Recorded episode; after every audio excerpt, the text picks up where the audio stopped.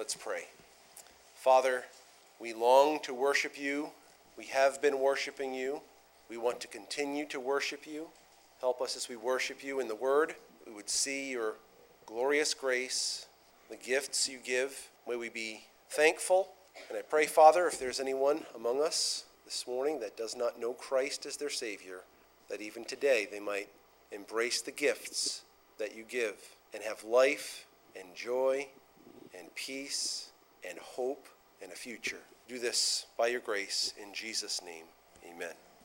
I love giving and receiving gifts, but I have a problem though. I'm like I'm like that the kid that has a $10 bill burning in his pocket he just has to spend it. When I get a gift, I want to give it like right then. Right then and there. Fortunately, Amy is an adult and oftentimes she pushes that desire of mine aside says you know just let's just wait until the day the right time. It'll be better that way. Every now and then i will wear her down with my great plan. My great plan is listen we got them bikes we got the kids bikes. Let's let's give them now to the, the kids and then we'll, enjoy them the, for the whole fall season. It'll be great. It's a great idea. And um, you know after that she finally will succumb because she doesn't want to hear it anymore, I think. I'm not sure if that's the reason or, or, or if I've given such sound logic that she just could not withhold any longer. Um, what happens generally when that takes place is you get closer and closer to the day, and you're like, man, I don't have enough stuff to give them. So you go out and buy more stuff.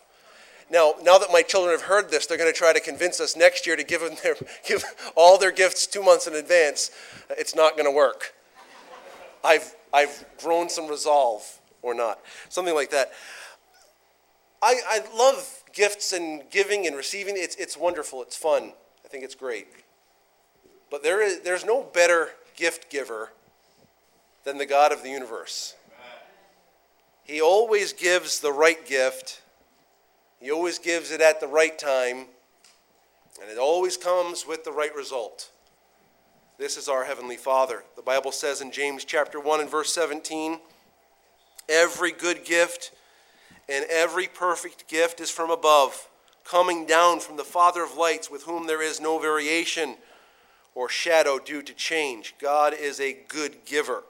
Jesus, as he was conveying to his followers, as he was communicating concerning prayer, one of the statements he made is in Matthew 7 and verse 11. He said this If you then, who are evil, know how to give good gifts to your children, how much more?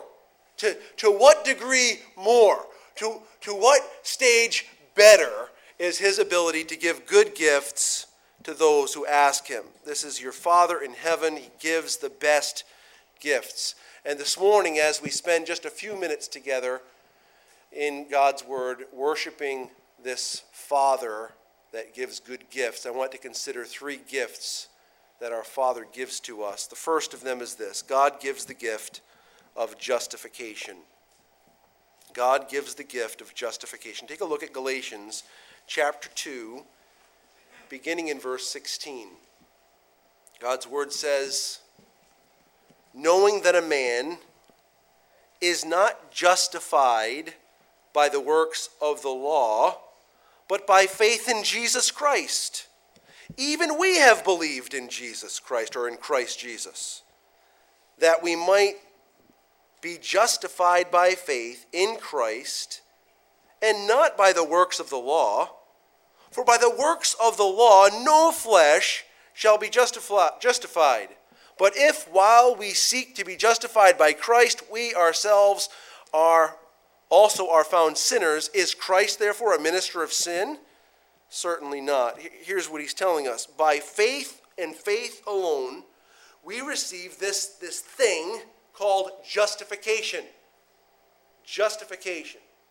The concept of justification has two aspects, two important aspects. The first is a removal, the second is an addition. The, the removal is that of a removal of sin. God removes the debt of our sin, He forgives our sin in justification, God says, You, sinner, no longer. You're no longer a sinner. Why? Because Jesus, the Christ, paid the sin debt. So God in justification removes our sin or forgives our sin. We see that in Ephesians 1. It'll be on the screen behind me, where the Bible says this In him, Christ, we have redemption through his blood. What is redemption? It's the forgiveness of our trespasses. How does it come? It comes according to the riches of his grace. Out of the abundance of God's grace, he supplies this gift. What is that gift? It is a gift of a removal the removal of our sin debt. How does it come? At the cost of the blood of Christ. So, the first aspect of justification is a removal of sin, it's a forgiveness of sin, it's a never dealing with the, the, a payment for sin again from a spiritual standpoint. A second aspect of justification is an addition. In addition to the removal of our sin or forgiveness of our sin, God gives us a record of righteousness a record of righteousness. This is good news, friends. If you've trusted Jesus as your Savior, all your sin is removed. And when you stand before Jesus, who is the Savior, who is also the judge, if you've trusted Christ, you'll stand there robed in righteousness that is not defiled in any way. Your record is absolutely spotlessly clean. It's a righteous record because of what Christ has done. It tells us that in Philippians 3 9. The Bible says this And be found in him, not having a righteousness of my own that comes from the law, but that which comes through faith in Christ, the righteousness from God that depends on what? Faith. So in, in Galatians 2, he says, justification comes by faith. In Ephesians 1 that we saw, we have this forgiveness of sins. How does that come? It's by faith. In, in Philippians chapter 3, we have a, a record of righteousness, not of our own accord, not because we've kept every commandment, not because we've learned to do everything just so. We have a record of righteousness because we've embraced Christ by faith. And so God changes the record from sinner to saint, from sinner to holy, from sinner to righteous. This is justification. Justification is by grace alone, through faith alone, in Christ alone. The Bible says in Ephesians chapter 2 and verse 8 and following, For by grace you have been saved through faith, and this is not your own doing. It is the gift of God, not a result of works, so that no one may boast. Listen, when the gift of righteousness or the gift of justification is given, the judge declares you not guilty, and the judge declares you a citizen in right standing. Think about that. Here's the judge. He's ruling the land, and he says, Okay, you're not guilty. All your sin is washed. Nothing is wrong. And not only is there nothing wrong, there's a lot that's right. In fact, everything is right. This is the glory of justification. It's a legal transaction. It's as if I've never sinned, and as if all of Jesus' righteous deeds are my righteous deeds. It's a legal transaction. This is the first gift that we want to recognize this morning that God gives the gift of justification. It's a legal standing, and we've gone from an outcast, an enemy, a, a prisoner, a slave, and He brings us to the place of righteous, right standing, and not guilty in any way. A second gift that we want to note this morning is this God gives the gift of adoption God gives the gift of adoption. Take a look at chapter 4. You're in Galatians. Take a look at Galatians 4. We read this as our responsive reading this morning. We'll read 1 through 5 for context, but our, our emphasis is in verses 4 and 5 for the moment. The Bible says, Now I say that the heir, as long as he is a child, does not differ at all from a slave, though he is master of all, but is under guardians and stewards until the time appointed by the Father. Even so, we, when we were children, were in bondage under the elements of the world. Verse 4 But, but, when the fullness of time had come, God sent forth his Son, born of a woman, born under the law, to redeem those who were under the law, that we might receive the adoption as sons. God gives the gift of adoption. As we look at verses 4 and 5, there are some great doctrinal points that must be pointed out that relate to this adoption. In order for God to adopt us, God first had to give up his own son. In order for the adoption to take place, God first had to give up his own son. What is this son like? Well, first we note that he's divine. It says, but when the fullness of time had come, God sent forth his son. His son. Now you'll remember through the Gospels, anytime Jesus told people that he was the Son of God, they were not too kindly pleased. In fact, they took up stones to stone him. Why? Because to make oneself the Son of God is to make oneself equal with God, is to call oneself God. And, and Jesus didn't even veil it that much. You'll remember in John chapter 10, he said, I and the Father are one. In John chapter 5, he said, The Father works, and I work. In fact, the Father has committed all judgment to the Son. Jesus is divine. This is the first element that we notice about him. He's divine. Secondly, he's human. Well, no kidding. Oh, is it that easy to figure out? The Apostle John might contend with you.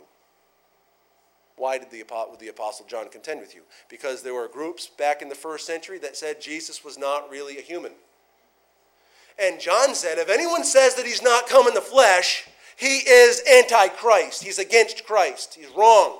He's wrong. Here, Paul says he was born of a woman. Why wasn't he born of a man? Well, because everyone comes through a woman, of course. Well, in, in these days, it, it, you say, well, his father is. His father, his father. So and so beget so and so. And it's always the guy begetting the girl, right? It's, uh, begetting the, the child, right? It's always the way it is in the records. There's something unique about this son. There's something unique about this birth. Isaiah 7 tells us about it. A virgin shall conceive and bring forth a son. We shall call his name Emmanuel.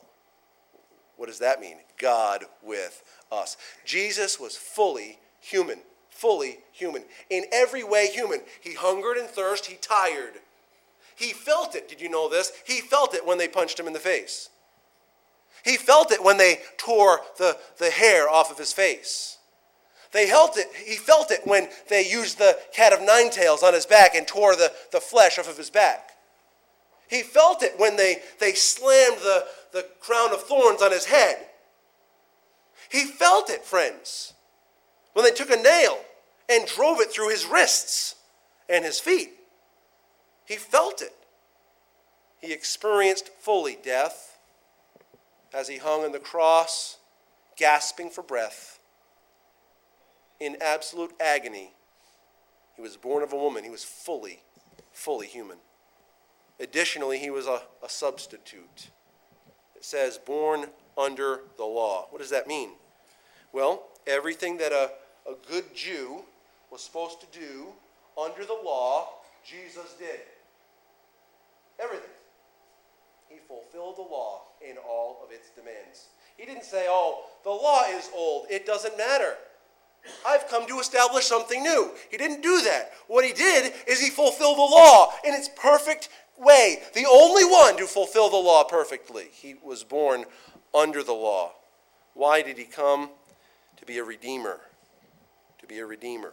To redeem those who were, past tense, were under the law. He came to redeem everyone so that we are no longer slaves to the law, but instead we would be sons of God, which is what comes next in the context. What, what's going on? He says, In the fullness of time, when the fullness of time had come, God sent forth his Son, born of a woman, born under the law, to redeem those who are were under the law. Why? Here's a purpose clause. He says that Will you read the rest of it with me? Verse 5, the, the, just the last part after that. That we might receive, that's a gift, the adoption as sons. That we might receive as a gift the adoption as sons. He gave up his own son so he, would, so he could adopt us.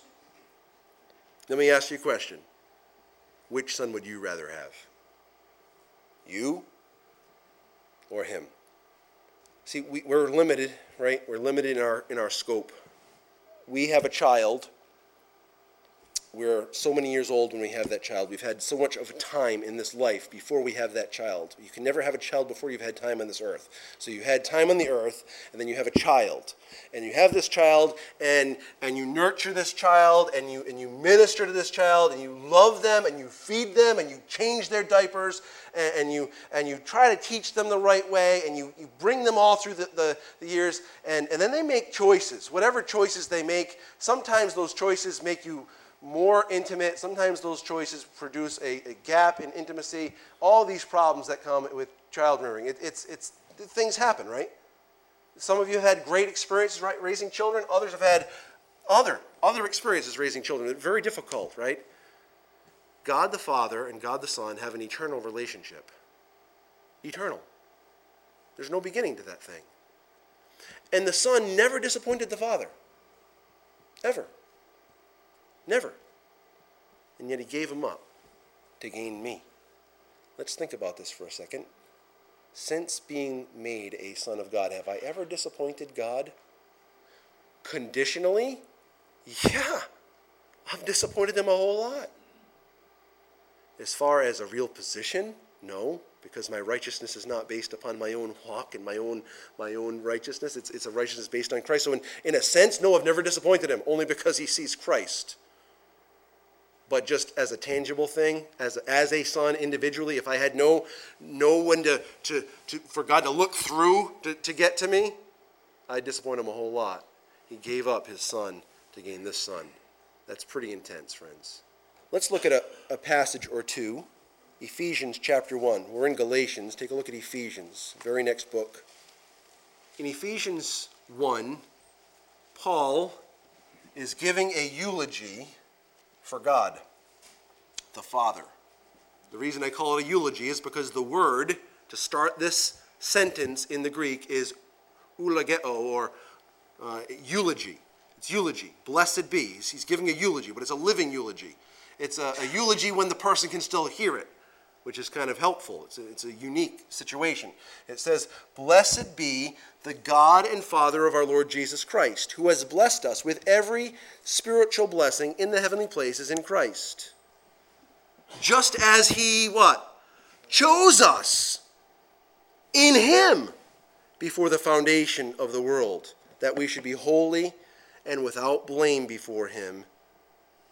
In love, he predestined us to adoption as sons by Jesus Christ to himself, according to the good pleasure of his will, to the praise of the glory of his grace, by which he made us accepted in the beloved. What I want for us to note is this in verse 4, he chose us. In verse 5, he predestined us. The idea is to mark off by boundaries. He, he set everything around us to do what? He predestined us to adoption. What does it mean to be adopted? What does it mean when someone adopts? That boy that girl is mine. Mine. That boy, that girl has all the rights of this father, of this family. He's not a, a, a second class citizen to any natural born sons or daughters. That is a son or a daughter. Adoption is full standing, a full right standing. I want this one. Now, listen, I'm not comparing adoption to natural birth or biological birth by any stretch because, like, when, when we have given birth to five different children. They, there they are, and they're amazing, and we love them. And like, but you didn't go out and choose them, right? You didn't say, "Hey, I want that one." You just get whatever comes out. There it is. You're stuck with it now. Thankfully, we're happy to be stuck with it. It's good. But we didn't go out and select in adoption. The person says, "There they are. I want them. Take them into my house. They're mine." This is what we're seeing here in these texts, both in, in Galatians chapter 4 in Ephesians chapter 1. And I'll, I'll make one more reference. It'll be on the screen behind me from Romans chapter 8. The Bible says this For all who are led by the Spirit of God are sons of God. For you did not receive the spirit of slavery to fall back into fear, but you have received the spirit of adoption as sons, by whom we cry, Abba, Father. The Spirit Himself bears witness with our spirit that we are children of God and if children, then heirs, heirs of God and fellow heirs with Christ, provided we suffer with him in order that we might also be glorified with him. Listen, when the gift of adoption is given, the father says, I want you as my child. The father says, I will pay the price. The father says, I will give you my name. And the father says, I will give you my heritage. See what it says there in Romans chapter 8? What's going on? Heirs of God. Heirs of God. And joint heirs or fellow heirs with Christ. Listen, justification provides a legal standing, adoption provides a relational standing. So we move from, okay, you're not guilty and you have a right as citizens. You, you, the things you've done, you're right, you're in good standing, everything's fine. Good. Now we take a step further and says, hey, you're in my family. You're one of my sons. You're one of my daughters. We're in this together. There's a relational standing. There's a third gift I want to mention to you. It's back in Galatians 4 as well. God gives the gift of divine presents, not presence with a TS, but a presence with a CE, presence, his, his indwelling.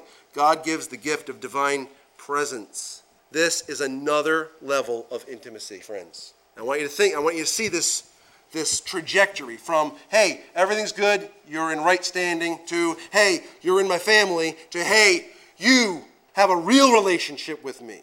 Look at verses 6 and 7 of Galatians 4. And because you are sons, God has sent forth the Spirit of His Son into your hearts, crying out, Abba, Father. Therefore, you are no longer a slave, but a son, and if a son, then an heir of God through Christ. From a guilty slave to a citizen in right standing, to a son, to a son with God's own Spirit indwelling us, and this Spirit, this Spirit Himself is crying out through our Spirit. What is He crying?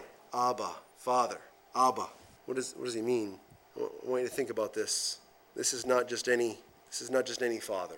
This is a father who hears the cry of his people. If you don't believe me, just start reading in the book of Exodus. The people are in Egypt and they're overwhelmed by slavery. They're overwhelmed by the burden. And God heard the groans of his people. This is a God who listens. And this is a God, this is an Abba who responds. Truly, this intimate experience of God's Spirit dwelling within the heart of a believer is a foretaste of eternal glory. I want you to think about this. God says, Hey, I'm, I'm, I'm, putting you in this condition. I'm making you a son, and then I'm putting my spirit in you, and that spirit is going to cry through you that I'm your father. A real, intimate father, a real father who hears, a father who's available, a father who responds, a father who provides, a father who secures. Having God's own spirit dwelling within our spirit is God giving us a little glimpse of what we're going to have forever.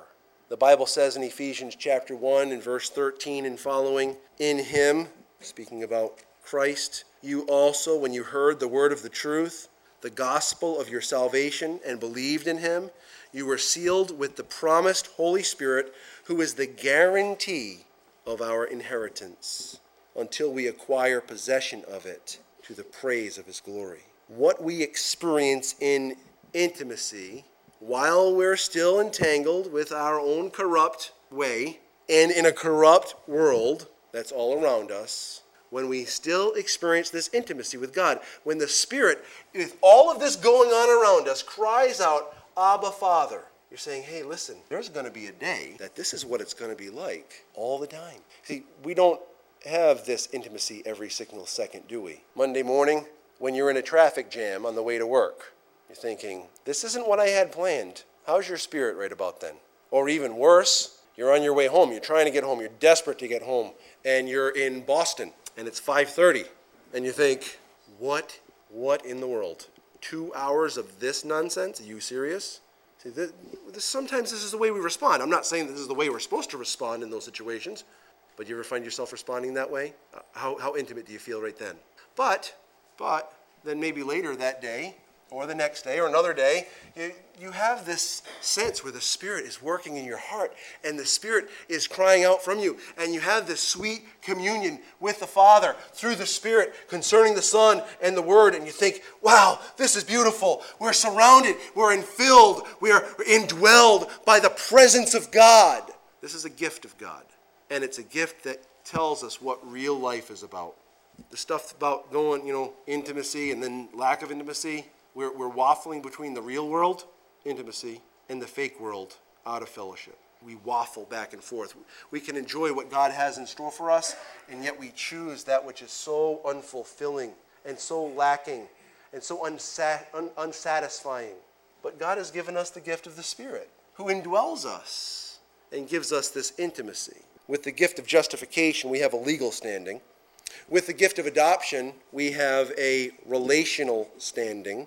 But with this gift of divine presence, we have an intimate standing. Because you can have a relationship and not be intimate, right? He's taken it a step further. He's given us this intimacy. God gives the best gifts. I have a question for you as we come to the end of our discussion here and thoughts. Have you received these gifts? Have you received these gifts? Are your sins forgiven? Do you have a right standing with God? Has He called you His son or His daughter? Has He placed His Spirit within you? And that Spirit cries out within you. There's no doubt that, that you're my Father. Abba, Father. And you know when you talk, He hears. And you know when you talk, He responds. Do you have this experience? If you're a believer here and you've had this blessing, don't squander the opportunity for this intimacy. Don't, don't settle for the fake stuff. It'll never satisfy you. It's just a constant burden. Settle only for that which fills intimate communion with God. It's a gift that we have. Maybe you've never had this sense of intimate communion with God. Maybe you've never experienced forgiveness of sin. Maybe you, you don't have the Spirit crying out within you, Abba, Father. You, know, you can have that assurance today. When we conclude our last song, when we finish, everyone's walking out the back door, front door, whatever you want to call that thing in that direction. If you don't know, if you don't know you're a son or a daughter of God, and you have not experienced the Spirit confirm within you, I'm a child of God and I know my Father hears me. I want to challenge you to come. Come up to the front. No one's going to make fun of you. No one's going to point you out. We're not going to like do little dances around you. We're just going to come. We're going to show you from the scriptures how you can have this intimacy, this eternal condition, a right standing, a right relationship, and a, in a perfect, sweet intimacy with God. We'll show you from the Word how that can happen. If you've never trusted Christ, don't leave here without that assurance. It's available. Come. Let's pray together. Father, we love you. We're thankful for your good gifts. We pray that you'd help us to rejoice in what you've given us, that you'd help us to be thankful for what you've given and to experience that sweet intimacy day after day. And we pray for anyone that's never trusted Christ, that doesn't have that experience, that even today they would come and receive this gift from you. We pray in Jesus' name. Amen.